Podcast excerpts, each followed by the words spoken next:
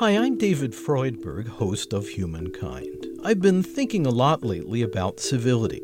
Of course, basic politeness and exercising good manners is essential, but I think civility, real civility, goes deeper. It means to choose our words carefully and thoughtfully in non hurtful ways. It means to be respectful of how another person sees the world, even when we heartily disagree. And to maintain a sense of humility, because as a wise friend of mine used to say, we could always be wrong. These are lofty goals which I practice imperfectly, of course, but that's the tone we strive for in these programs. Thank you for listening.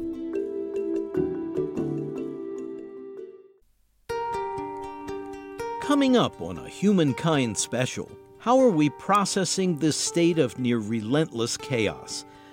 Hurricanes and wildfires to the threat to democracy to the pandemic to the savagery in Ukraine, we'll listen to people who have undergone these crises as well as to healthcare professionals and clergy who can help us gain perspective. I think there has to be fundamental work right now on compassion and empathy uh, to not try to wrap it up in a, in a happy bow, uh, talk people out of their suffering, to just be present with them in it. And I think that's how we discover our way into a next chapter. How do we sit with the uncertainties that surround us? What are good practices for the care of our neighbors and for self care? Where are the sources of hope? I'm David Freudberg. Stay with us for our documentary Constant Emergency from Humankind. Humankind is produced in association with WGBH Boston and Documentary Educational Resources. This special project, Constant Emergency, is supported by the E. Rhodes and Leona B. Carpenter Foundation and by the Humankind Program Fund. As world crises pile up, what personal skills can help us to work through them? You're listening to Humankind. I'm David Freudberg.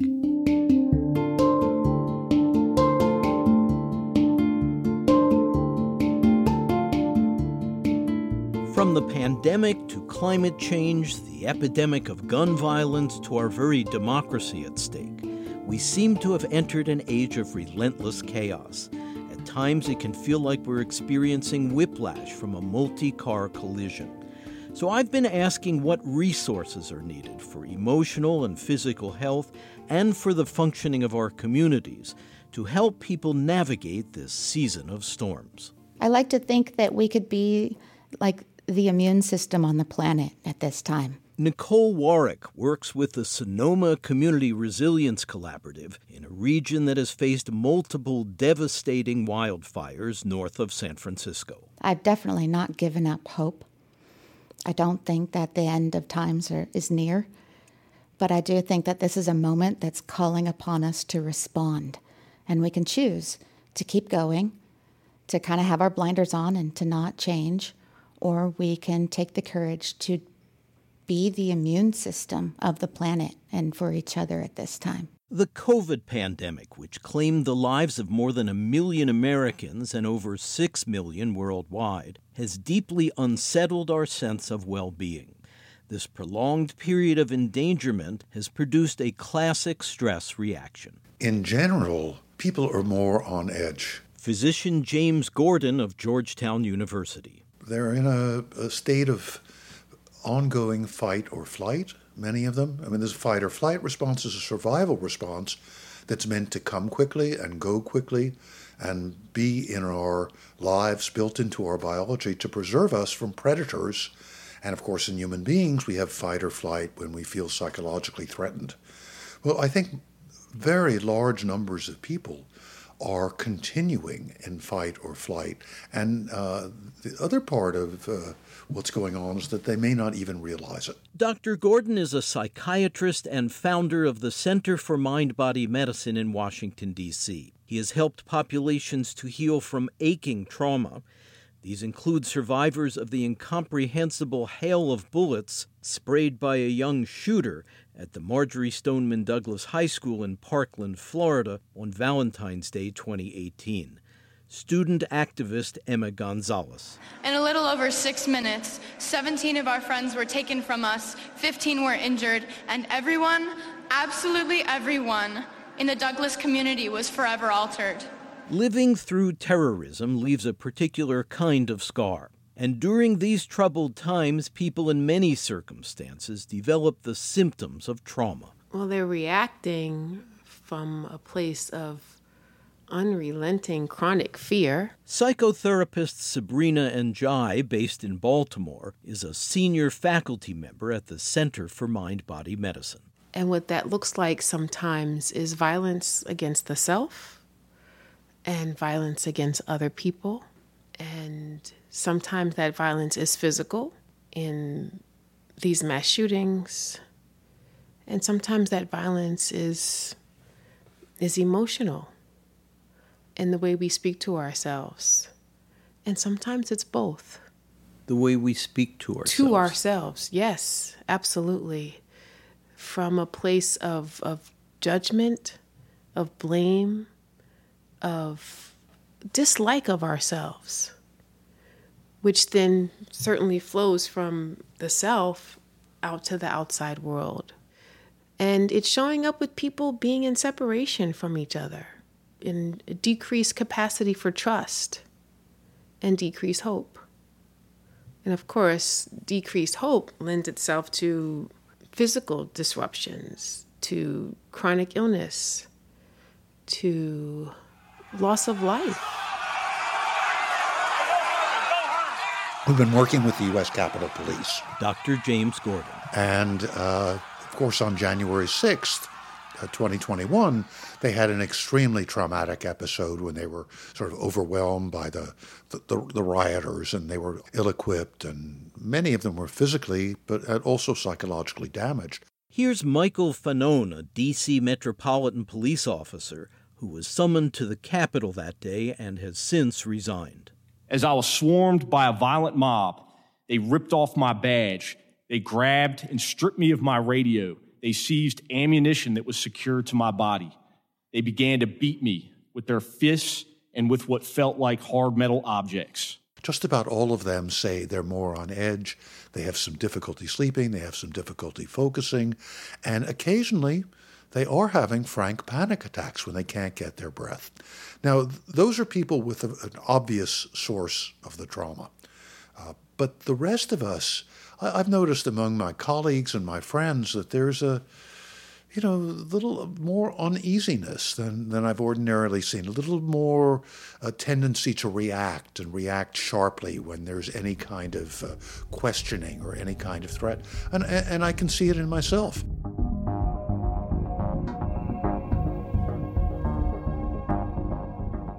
Adding to the crisis atmosphere are hazards posed by global climate change The accumulation of heat trapping gases in our atmosphere has intensified the effects of hurricanes, scorching heat, droughts, and floods, all of which impacts agriculture, which can affect price and availability of our food at the grocery store.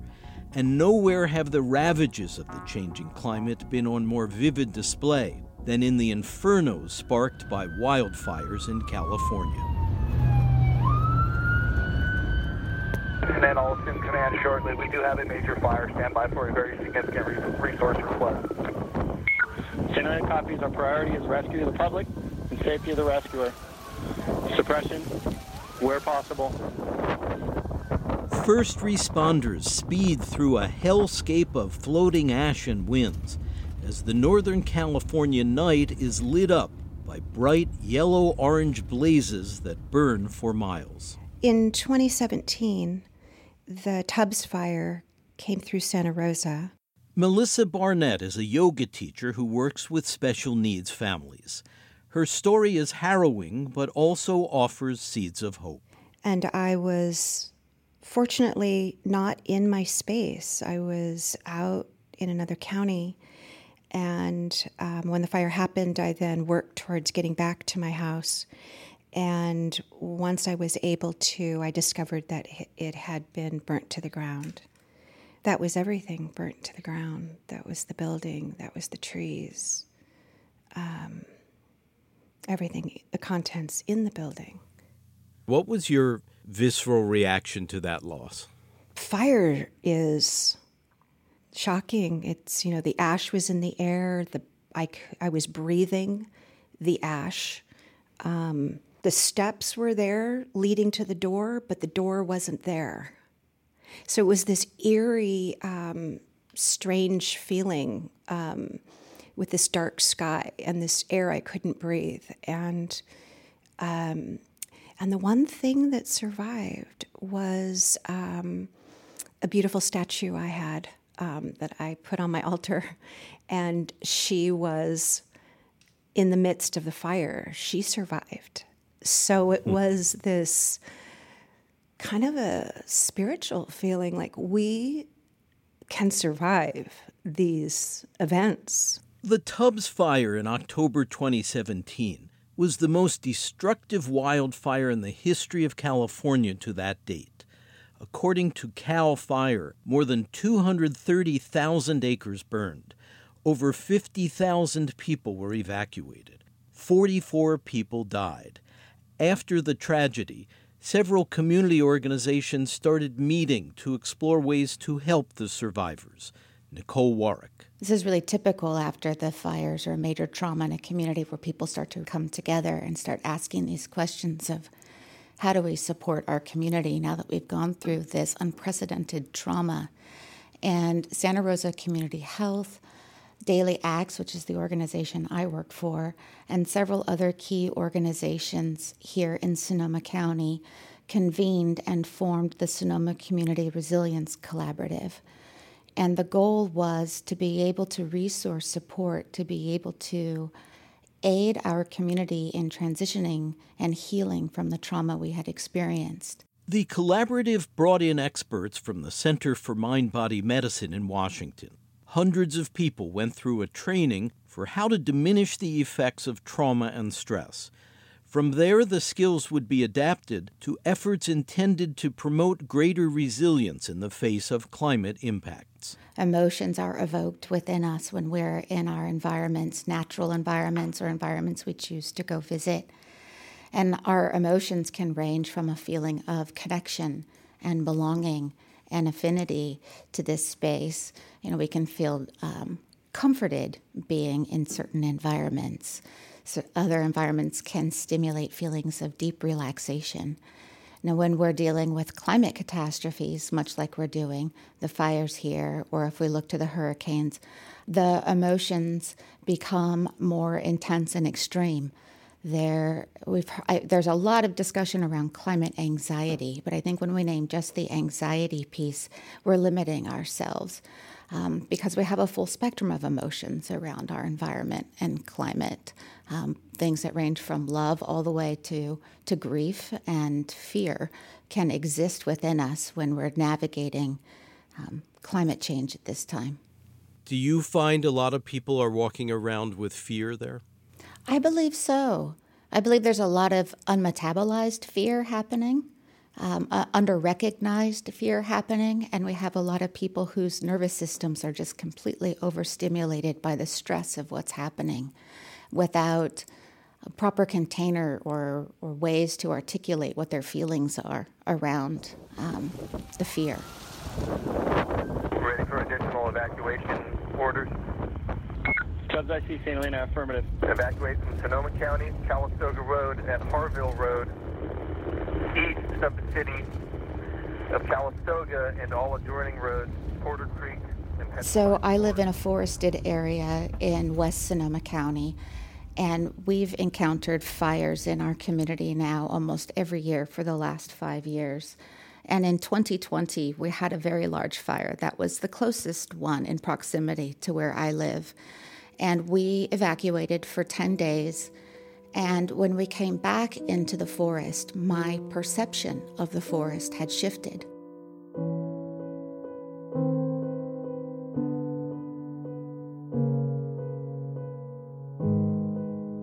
This was a place that had given me a great sense of calm and belonging. I felt this uh, deep connection to the land.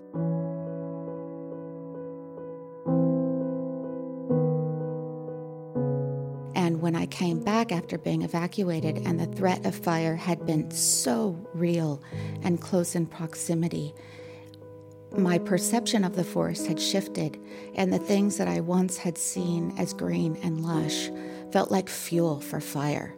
And I was on, my nervous system was on high alert. I wasn't sleeping well.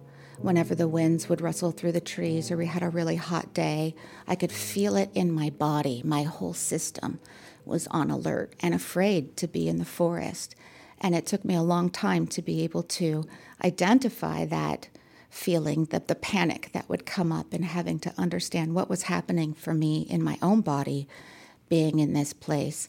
And then how could I take actions to support myself to remain? Whether or not I actually stayed was was a question for me and I had lived in that place for 18 years. I didn't want to leave my home. I loved those woods. But the fear was so primal and so real and in my body that I had a very hard time being there. So, we've been talking about some pretty rough stuff, and I have to ask whether any of this has shaken your personal faith.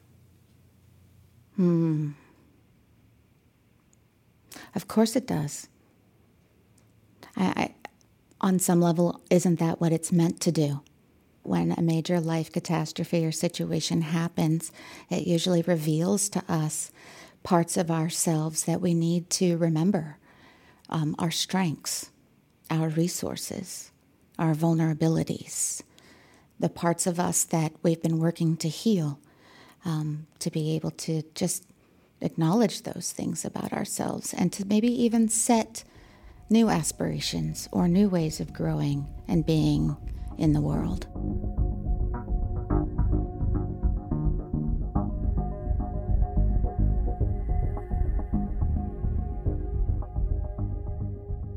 We're exploring how people come to terms with various calamities in an age of trauma how they can find ways to heal.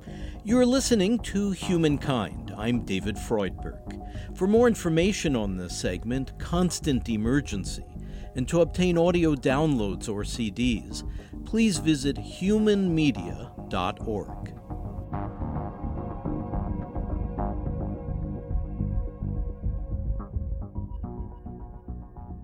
Dr. James Gordon, the Georgetown psychiatrist who founded the Center for Mind Body Medicine, has made several recent trips to the tragic region of Ukraine his mission has been to offer pathways to people who've endured Russia's brutal, unprovoked invasion starting in February 2022.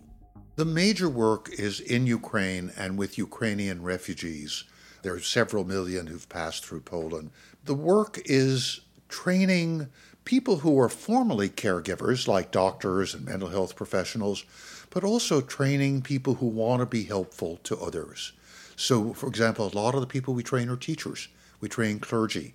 We train peer counselors, teaching them techniques of self care, how to become more self aware, giving them the experience of these approaches, and then teaching them how to use what they've learned with others. So, how does a person become more self aware? Uh, partly by shutting up for a couple minutes, just as you had us do. You said, Can we be quiet with each other for a minute or so before we begin the interview? I think that's a beautiful way to do it. And we do this before every one of our staff meetings at the Center for Mind Body Medicine. Just shut up, take a few deep breaths, slow, deep breaths, with the belly soft and relaxed, maybe with the eyes closed perhaps focusing on the breath, on the belly softening and relaxing, and on the words soft as we breathe in and belly as we breathe out. Technically, and people who are listening should continue doing this while I'm talking, technically, this is a concentrative meditation. Uh, what this does is it balances out the fight or flight response. It mobilizes the vagus nerve, which is the antidote to the fight or flight response.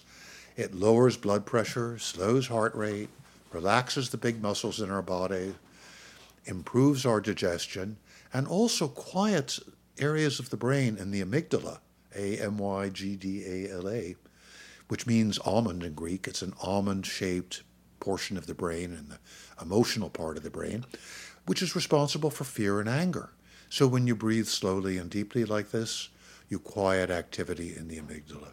And as you do that, you also bring on more activity in the frontal cortex of the brain, areas responsible for thoughtful decision making and self awareness and clear thinking and compassion. So it's a very simple way to bring us into balance so that we can become aware of what's actually going on and how we're actually feeling and of the difference between our immediate, perhaps, reaction to a situation that would happen if we're still in fight or flight and that kind of measured, more thoughtful, often kinder response that comes when we take a, a little breath and, and a pause. Both kinder to others and to ourselves. This is on a biological basis, portions of our brain that allow us to be more compassionate to ourselves and others come online more effectively when we breathe slowly and deeply. And cranial nerves that help us read people's facial expressions and tune into their speech. They also become activated when we do this slow, deep breathing. These are wonderful human abilities to activate, especially when we are confronting the unimaginable. With Ukrainians still reeling from the onslaught of indiscriminate Russian missiles this week, the top U.S. general blasted the missile attacks as a war crime. Russia has deliberately struck civilian infrastructure with the purpose of harming civilians. They have targeted the elderly, the women, and the children of Ukraine. When I was in Ukraine, working with chaplains who were working on the front lines of the battle, and I taught them the slow, deep, soft belly breathing.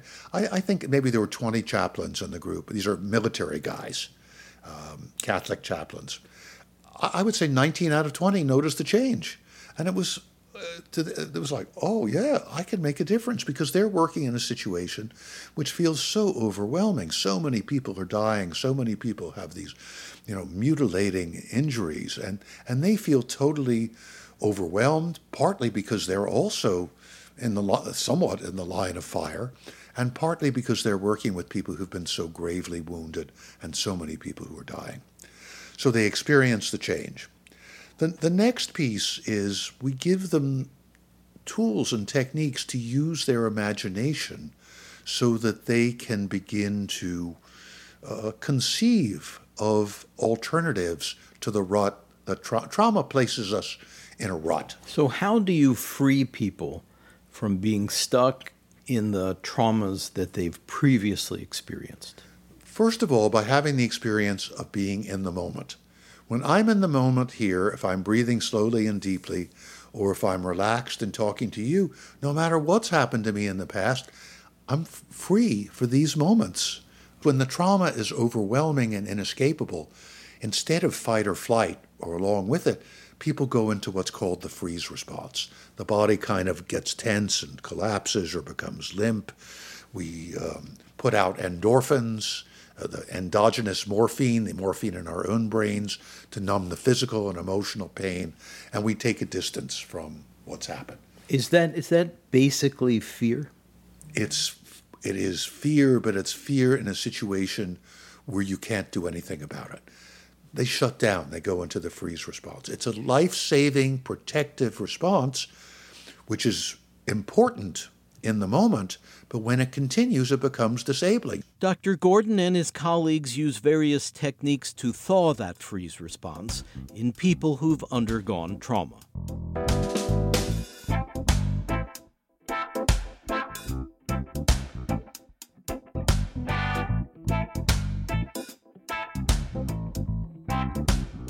So when we get people up moving their bodies, maybe shaking their bodies, which breaks up the freeze response, and then dancing to experience a little bit of freedom.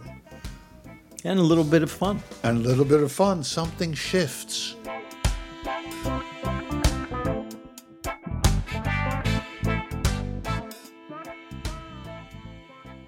In Macedonia, in a refugee camp after, during the war in Kosovo, a guy got up that was working with about 200 people in a tent. And he got up and he said, Doctor, I saw 21 members of my family massacred.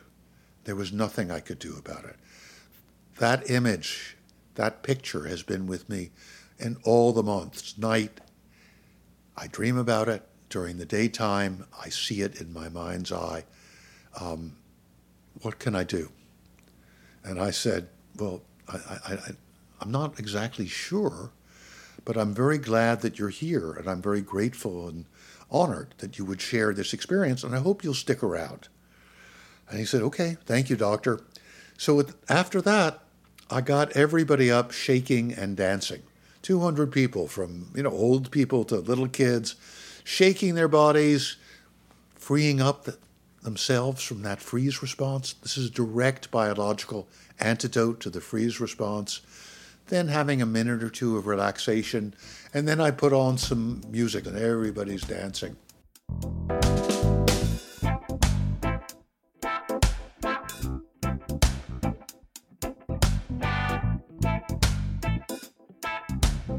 Afterwards, I see this guy waiting for me he says, Well, when we were doing the shaking and dancing, for the first time in three months, that image of all my family dying left.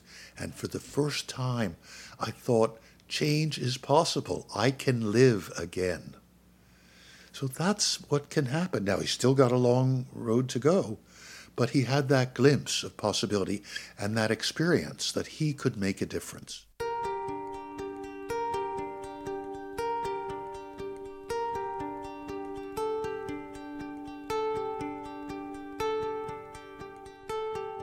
Coming up, a closer look at how people process their grief when they're forced to let go of the past. And now that so much in our lives is getting reshuffled, is it possible to find a new normal? When constant emergency continues on humankind in a moment.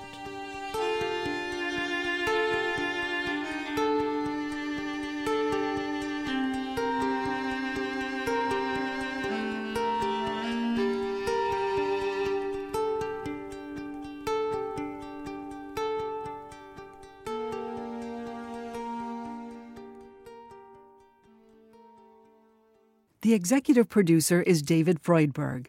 Please subscribe to our free weekly podcast. The title is Humankind on Public Radio. You can find it at Apple Podcasts, Spotify, NPR One, and all major podcast services, as well as through our website. Again, the podcast title is Humankind on Public Radio. And if you'd like to support our program, please visit humankindpodcast.org and at the top, click on How You Can Help. Thank you.